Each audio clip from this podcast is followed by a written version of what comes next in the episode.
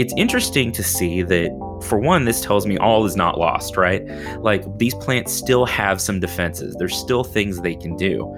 Even though these plants do have these defenses, uh, these innate defenses, there's a chance that they could be overwhelmed, right? And just think of the the biological memory that would be lost by losing the Great Basin bristlecone pine. Hi, this is Vikram Baliga from Texas Tech University. And I'm Erfan Vafaie from Texas A&M AgriLife Extension. And you're listening to Jolly Green Scientists, the show where we take green industry papers and popular science publications and digest the data and deliver it straight to you. We're going to be talking about a paper titled Defense Traits in the Long Lived Great Basin Bristlecone Pine and Resistance to Native Herbivore Mountain Pine Beetle. Now, mountain pine beetles, um, those are a big deal. I mean, yeah. especially from the West Coast, you are very familiar with mountain pine beetles. Um, they have the the scientific name Dendroctonus, which dender is is Greek for tree, and tonus being death. So like they bring death to trees. That's what this whole genus does. Or Dendroctonus ponderosae. Um, so they they have been wiping out uh, stands of of pine trees in the west coast.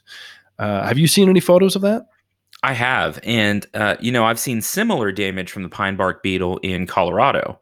Um, yeah. where you drive through the mountains and these huge stands of you know various pine species are just I mean, it looks like forest fires went through there. It's just decimated. Yeah, like massive regions where you can just see either uh, a huge change in the color of the, the pine pine needles or just the lack of pine needles. Right, they're, they're, dead, and that's. I mean, we're getting something similar. You know, we've just seen I think a few more cases of emerald ash borer, uh, and that's a borer pest of ash trees that has been devastating a little bit more of like the eastern, you know, Canada and U.S. and all the ash trees, especially in urban areas. And um, you know, it's similar in the sense that it attacks perfectly healthy trees and kills them. Yeah, and and you know we're losing um, very important canopy cover. Uh, yeah. All, all mm-hmm. over the United States, and you know, uh, past the United States as well. I know these problems uh, extend, in some cases, down into Mexico and up into Canada through that whole mountain belt. But um, yeah, lots of um, just deforestation, economic damage, and everything, everything in between. Yeah, yeah, and uh, you know, I think in this paper they talk about how it's an estimated 28 million hectares in the western USA and Canada that has seen um, this mountain pine beetle population kind of kill. Uh, so it's kind of yeah. it's kind of crazy. Yeah, billions of trees, billions of yeah, trees. Yeah, yeah, yeah. And we also have like some other similar beetles here, kind of like ambrosia beetles as well, in that they, you know, and, and we have they kind of fluctuate, right? Like year after year. Sometimes they're major problems, sometimes they're not. Uh, but in a similar way, this mountain pine beetle actually goes into the tree with a type of fungus and kind of infects the tree and feeds off of that fungus. It, it provides some essential nutrients for the uh, for both the larvae and the adult mountain pine beetles. So it's kind of an interesting kind of uh, relationship that they have uh, with with with fungi. Well, and, and something that we'll probably cover in a future episode. It's actually one of the articles I've I've kind of uh, stockpiled for this. Um, Texas listeners may be uh, familiar with um, oak wilt. Uh, that's that's causing oh, incredible yeah. amounts of damage in, in the state of Texas. Is primarily to red oaks um, and to live oaks as well, but primarily red oaks, uh, and that's um, vectored generally by this little nitidulid beetle that has a similar kind of relationship. Feeds on the fungus, yeah, flies to the next tree, moves the fungus. So that's something we'll cover later. So uh, yeah, yeah. So so who? Okay, so who uh, are the authors of these papers? Like who who did this? Study? So this was written. Um, this this was actually accepted in 2016 in uh, the New Phytologist Journal, uh, authored by Barbara J. Bentz, um, Sharon Hood, E. Matthew Hansen, James Vandygriff, and Karen Mock. Um, primarily from the USDA uh, Forest Service in a couple of different locations. Also, one of the authors, um, uh, Karen Mock, is from the Department of Wildland Resources and Ecology Center at Utah State.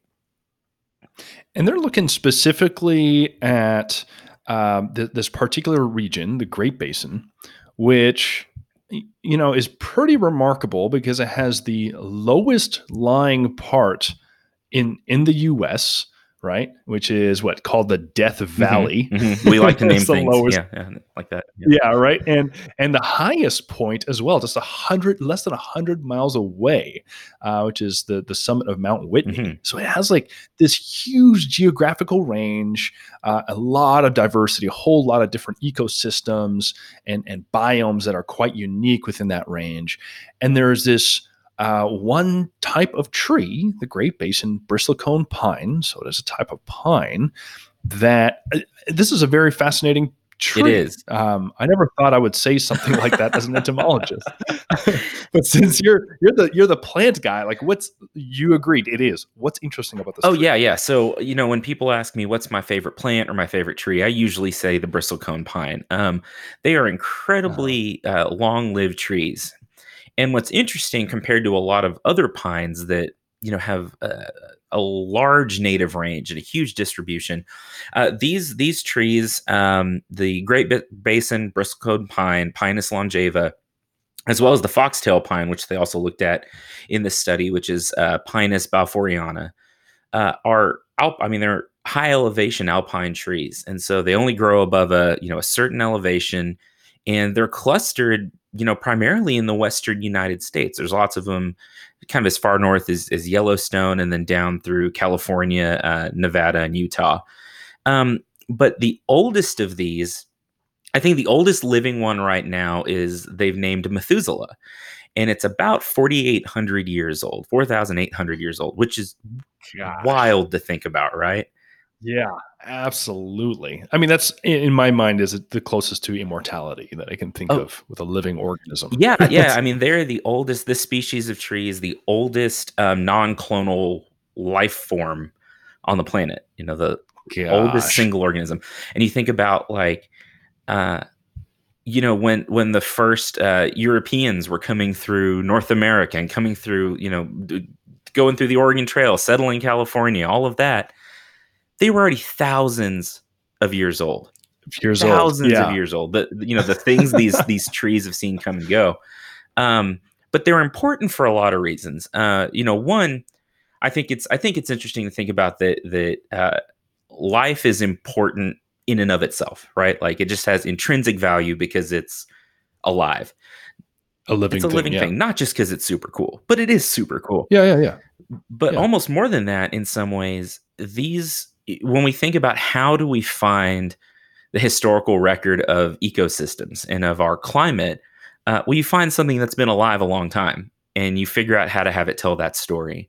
So hmm. through tree cores, looking at ring growth, um, you know, you can you can track when there was a fire, you can track when there was a dry year, a, a wet year, and what the carbon in the atmosphere looked like, and all these things. You can tell it from this living organism uh, that's kind of seen wow. it all and just by looking at essentially that, that core looking at some kind of the patterns of growth from year to yeah. year is that kind of yeah so you know in trees they they lay in wood on the outside so each year they essentially add another ring to that story. And so um, you know they're very very small on a bristlecone pine because they grow so slowly but under a microscope you can you can see the differences and you can tell a lot from the rings of a tree. Down to what the soil was like which way the prevailing winds came from if those wind patterns changed from year to year all kinds of crazy stuff. I mean that's pretty remarkable. At the same time I'm very glad that humans are able to communicate because it sounds like the alternative would be you'd have to take a biopsy of a human to you know know about their yeah, history. Yeah, you know? speech is speech is important. like, yeah, it would take like you know a, a, piece of bone marrow to know about Podca- uh, their growing. Podcasts would be way boring. Yeah, yeah. right, and, and, a lot weirder. Yeah, yeah, yeah. um, and and so this tree, um, so what's really neat about it as well is that uh, it's in the potential range of this mountain pine beetle, right? And so uh, what they want to know is, like you said, it's really long lived. So it's thought that a really long lived tree, there's one of two potential outcomes, right? Is either one, it's going to be very ill suited for this mountain pine beetle uh, because it's thought that these uh, long-lived trees basically have, have shorter generation time, so you're not going to be able to you know evolve or adapt as as quickly. Right. Um, and and or alternatively, said it's so old, they're so long-lived that these mountain pine beetles they used to actually be a problem for pine trees you know, what is it, tens of thousands, hundreds of thousands of years mm-hmm. ago, like pre-glacier, right? So it was thought that the the incoming of this glacier and then the the, the going out of the glacier allowed for the pine trees to grow back, uh, and then the pine beetles are just starting to become kind of problematic again, and then their populations kind of fluctuating. And so it's thought that if these trees are very old, maybe they have a good defense memory against the mountain pine beetles. So in this study, they kind of uh, are investigating, you know, this Great Basin bristlecone pine, how does it compare to some of the other uh, pine trees in that area in terms of its defenses against the mountain pine beetle? So what you know, maybe you can tell us like, so what, what do they do? How do they how do they figure that out? So they looked at a couple of different, actually three different species of pine tree. Again, the the Great Basin bristlecone, the foxtail pine, both of which are high altitude, long lived trees. But they also looked at a very common host of the mountain pine beetle, uh, the limber pine, uh, Pinus flexilis, which, as you were talking at the beginning, is a fast growing um, tree that spreads very quickly and has a wide range. Uh, but why why they picked this species as their their third um, species of interest is because there's not a lot of crossover between the Great Basin bristlecone and the foxtail pine except in that the limber pine grows in both of their their ranges and so the ranges uh, yeah. they thought that would be an interesting comparison because they can compare it back to both trees um, they collected a lot of data like yeah. so much data and i'm thinking like you know i'm writing a dissertation right now and i'm like oh my goodness they're like they did they did a lot of work on this so so how did they collect? Yeah, how do they collect this data? Because I love this. Yeah, it's fascinating. So they they took several different metrics. So they sampled populations of these various pine species across ten mountain ranges in uh, eastern California and then through Nevada and Utah.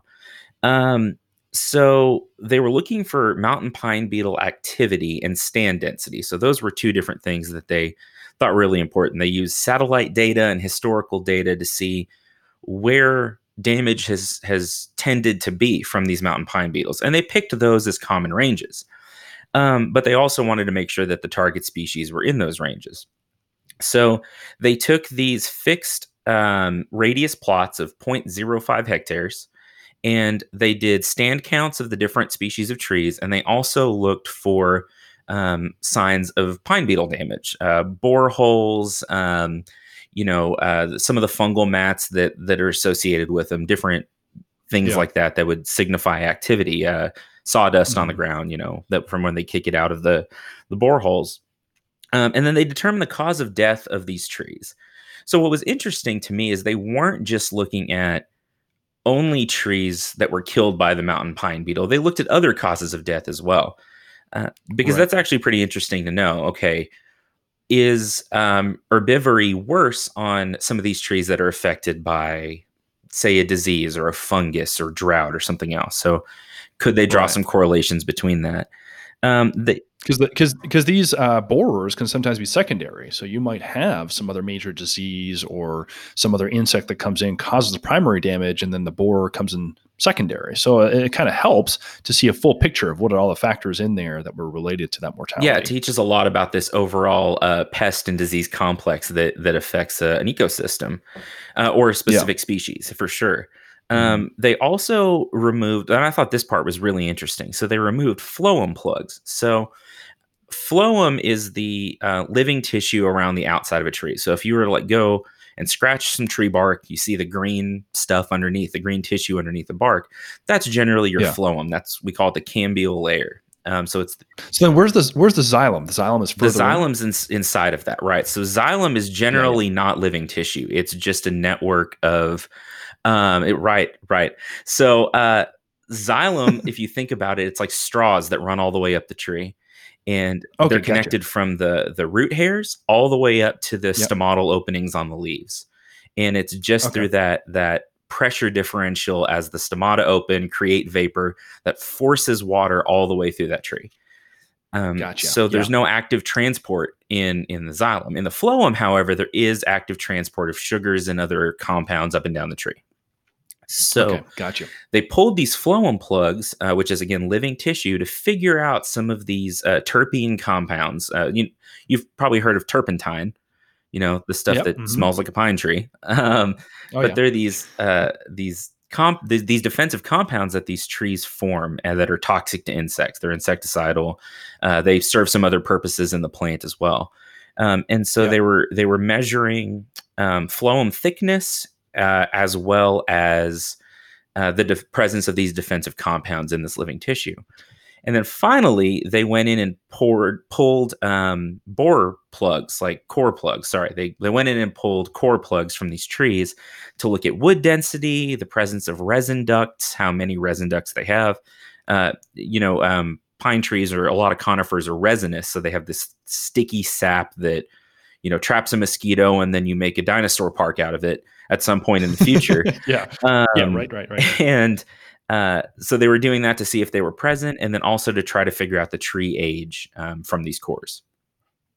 And so, like related to that, you know, I went and inspected a, a grower recently that, uh, you know, was worried about some pine beetle damage. In this case, uh, maybe some ambrosia beetle or some black turpentine beetles and they had a bunch of these like mentioned pitch tubes right it's mm-hmm. like this resin mm-hmm. that uh, whenever this borer tries to go in the tree the the tree is not completely defenseless one of the defenses it has is that tries to push that beetle back out with this resin right. and you know it's thought that if there are not en- enough beetles and the and the tree is healthy enough to produce enough resin that it can prevent that beetle from getting in in the first place otherwise you know you can still see some of those um, the, those pitch tubes but uh, you know that beetle might have gotten in so um, that's a great way of kind of measuring and i think that's what they were looking at with the phloem thickness as mm-hmm. well was the idea is that if that, that phloem is thicker, it might be harder for that beetle to actually penetrate and get inside. Well, and that's really interesting too, because you think about um, I, am I'm, I'm a tree guy. I love trees, and I'm also a woodworker, so I'm super interested in the way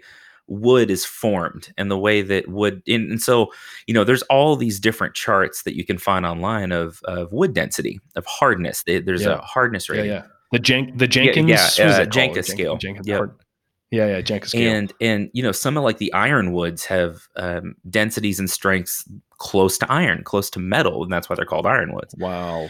So Jeez. if you look at some of these um, shorter-lived pines that are commonly used, you know, in the timber industry because they grow quickly. You can clear a a plantation or clear a forested area, come back and plant the next generation, and and you know fairly quickly turn these over. Well, they don't have very dense wood. And so yeah. there's a time aspect to this, right? So like even though there may be sap flow or resin flow in these trees, if that insect can get through the wood quickly enough to, essentially set up shop inside the tree, um, then you know the, those defenses are not super effective or may not be super effective. Right. But in trees like the bristlecone pine, they have these this crazy twisting, very tightly grained wood pattern and bark patterns because they grow so slowly um, that huh. they are in addition to having all of these compounds and there's a, a really great graph um, later in this or chart later in this paper showing all the different um, compounds that these trees produce like 30 different yeah. compounds that are defensive in nature uh, but if it takes longer for that insect to get in there and it's in contact with these insecticidal compounds longer you get a better kill rate right there's a better defensive right. rate yeah. So, I mean, I guess that kind of takes us to what they actually found. Um, so, uh, you know, I thought it was pretty neat and quite interesting to see that this bristlecone pine basically had no mountain pine, pine beetle damage. Yeah, none.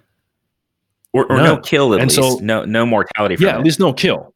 That's right. And and then they go on to quantify. So, like you're saying, they're the whole reason why they're looking at all these other factors right? Like that resin, the, the bark thickness, and all these different de- plant defense compounds is to try and understand why in the world now, you know, are we seeing what we what we see?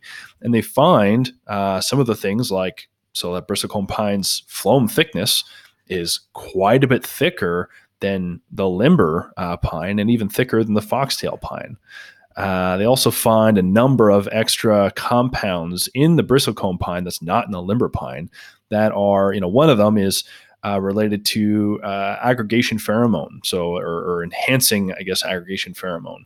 that um, you know these beetles when they attack a tree and ooh it's like a delicious tree they all start like releasing this chemical right that like tells all the other beetles you got to come on over to this party this tree is delicious uh, and then when there's like a whole lot of them on there so many that they would potentially overwhelm the plant and won't will no longer be a good host plant they collectively release an anti-aggregate aggregate, aggregatory pheromone, right? Like telling all the beetles, like, stay away, this party's right. full. And uh, so there are some compounds that in that bristlecone pine uh, basically would would prevent or, or reduce that um, the um, the effect of that aggregation pheromone. Right. Right, and that's and that's fascinating. So there's you know multiple layers of defense, multiple layers of defense, and um, mm-hmm. thinking about this from an, an evolutionary perspective, I think is also very fascinating um, like you said, they may have these trees are have that genetic memory, that defensive genetic memory that you know. Whereas these uh, uh, limber pines that you know are not, I'm not going to say they're a new species, but they're not a long lived species. Uh, they don't they don't know they don't have that uh, innate um, defensive capability that these other trees that have have uh, intersected it in the past have um, kind of developed and maintained over the years, and that's fascinating to think about. Yeah, I think one of the potential explanations that they give, you know, one is that it's super long lived, and so perhaps evolution occurs a lot slower. You know, so it's assumed that having plant defense compounds that you don't need is costly. Right. So if you can evolve quickly and there's no mountain pine beetles around, we're going to get you're to get rid of those plant defense compounds. Whereas if you live a long time, you can't get rid of them, uh, which in this case is a good thing because the mountain pine beetles have come back. Or they give a second reason is that maybe you have some they call them exaptive defense traits. So these are traits that are adaptive to one set of conditions that also naturally confer uh, some advan- advantages in some other areas. So, this thicker phloem, denser barkwood, and all that type of stuff also makes them more longer lived, uh, makes them more resistant to uh, bark uh, or tree decay. And these those same properties that give them those qualities also make them resistant to the mountain pine beetle. And I thought that was really cool. Well, and and one one aspect of this that I thought was really interesting that they brought up that we haven't actually discussed is the the climate change component of this. So oh, yeah. one of the things they were discussing is as the climate is changing, it's pushing these mountain pine beetles into the native range of the bristlecone and foxtail pine, or back into maybe um, the range mm-hmm. of the mm-hmm. bristlecone and foxtail pine. And there's an interesting discussion in here somewhere about well, we tend to think when you get a new kind of um, introduction of uh, an herbivore or a pest of some kind, we tend to think of um, an introduced invasive species. Um, right. But that's not really the case here, right? They no, are they no. are a native historical species that was pushed out for whatever reason, whether it was uh, through the just the species distribution of the their uh, trees that they ate, or through mm-hmm. climate, through a, a, number of things. But now that the climate's correct for those uh, um, mountain pine beetles to move back into the area, they're coming back. But again, the trees remember because it's not a novel species. It's a species that's been there before. Um, yeah. And, and that was, I thought, really fascinating to think about because I always think about, oh no, we've brought in a new terrible thing that's, you know, gonna, uh, Asian longhorn beetles or, or, you know, there's a a long list of them that I'm sure we'll talk about over the uh, episodes. Right. But um, this is not that. Right. So, I mean, that is very interesting. And, you know, there's always a question of what do you consider invasive versus just a host range expansion, right? right? So, there's some concern if that mountain pine beetle gets to eastern US, it could wreak havoc on our pine, you know, but you have this large region uh, that's relatively flat and has very few trees be- between us and West Coast, right? That kind of that kind of prevents that movement. So to have to be some type of introduction of infested wood or infested materials from one end of the country uh, to the next, which unfortunately happens. Um, quite a bit. Yes, I mean that's that's how a lot of it happens. Absolutely, I think you know one of the things that made you know big news recently is this whole uh, you know murder hornets or the uh, you know giant Asian hornet that um, you know it's it's because you know they didn't fly over you know from Southeast Asia they uh, they they came over on container shipments and uh, Uh, fortunately, there's only been, I think, a couple spotted so far. So whether they're actually established or not is another question. Uh, but in this case, for the mountain pine beetle, uh, it is you know rapidly uh, you know changing and or uh, moving its its uh, distribution based on uh, favorable climate. So, so a couple of take home messages that I kind of thought um, for our green industry folks, or honestly, really anyone interested and maybe even living in this area where this stuff is happening and and that frequents this area. Um, population dynamics is important in terms of uh, host and prey species right? So as these population dynamics or and or the climate changes you may get these influxes of different pests. So uh, it's interesting to see that for one this tells me all is not lost right? Like these plants still have some defenses. There's still things they can do. But yeah. as people in the industry and as humans who have the capacity to influence climate change at this point because we've influenced it to now, right? So we can yeah, hopefully right. influence it back the other direction. Um, even though these plants do have these defenses, uh, these innate defenses, there's a chance that they could be overwhelmed, right? And right. just think of the the biological memory that would be lost by losing the Great Basin bristlecone pine. Yeah, you know, I think, uh, like you mentioned, you know, if that climate changes and it creates an unfavorable habitat for this bristlecone pine, then, like we mentioned earlier, you know, a stressed tree might not be able to produce quite as much resin. You know, that bark might not be quite as dense. You know, there all of a sudden those defense mechanisms might be weakened just enough that the mountain pine beetle can start to not only attack but actually cause mortality. Right. Well, and and so from a, uh, I tend to uh, uh, sometimes wax philosophical about trees um, because I love. I know I'm I'm such a nerd. I'm such a nerd, but I love trees. I love trees. Yeah. And so, cultures worldwide, um, as humans, we we look to our elders um, as a source of knowledge and a source of information and wisdom. Um, and memes. We look at memes. And memes well, are great. But, yeah. yeah, yeah, yeah. The, yeah. This, the the arbiter of all truth, the meme. yeah. The elders and the memes. Yep, that would that's going to be an SNL sketch uh, sketch eventually.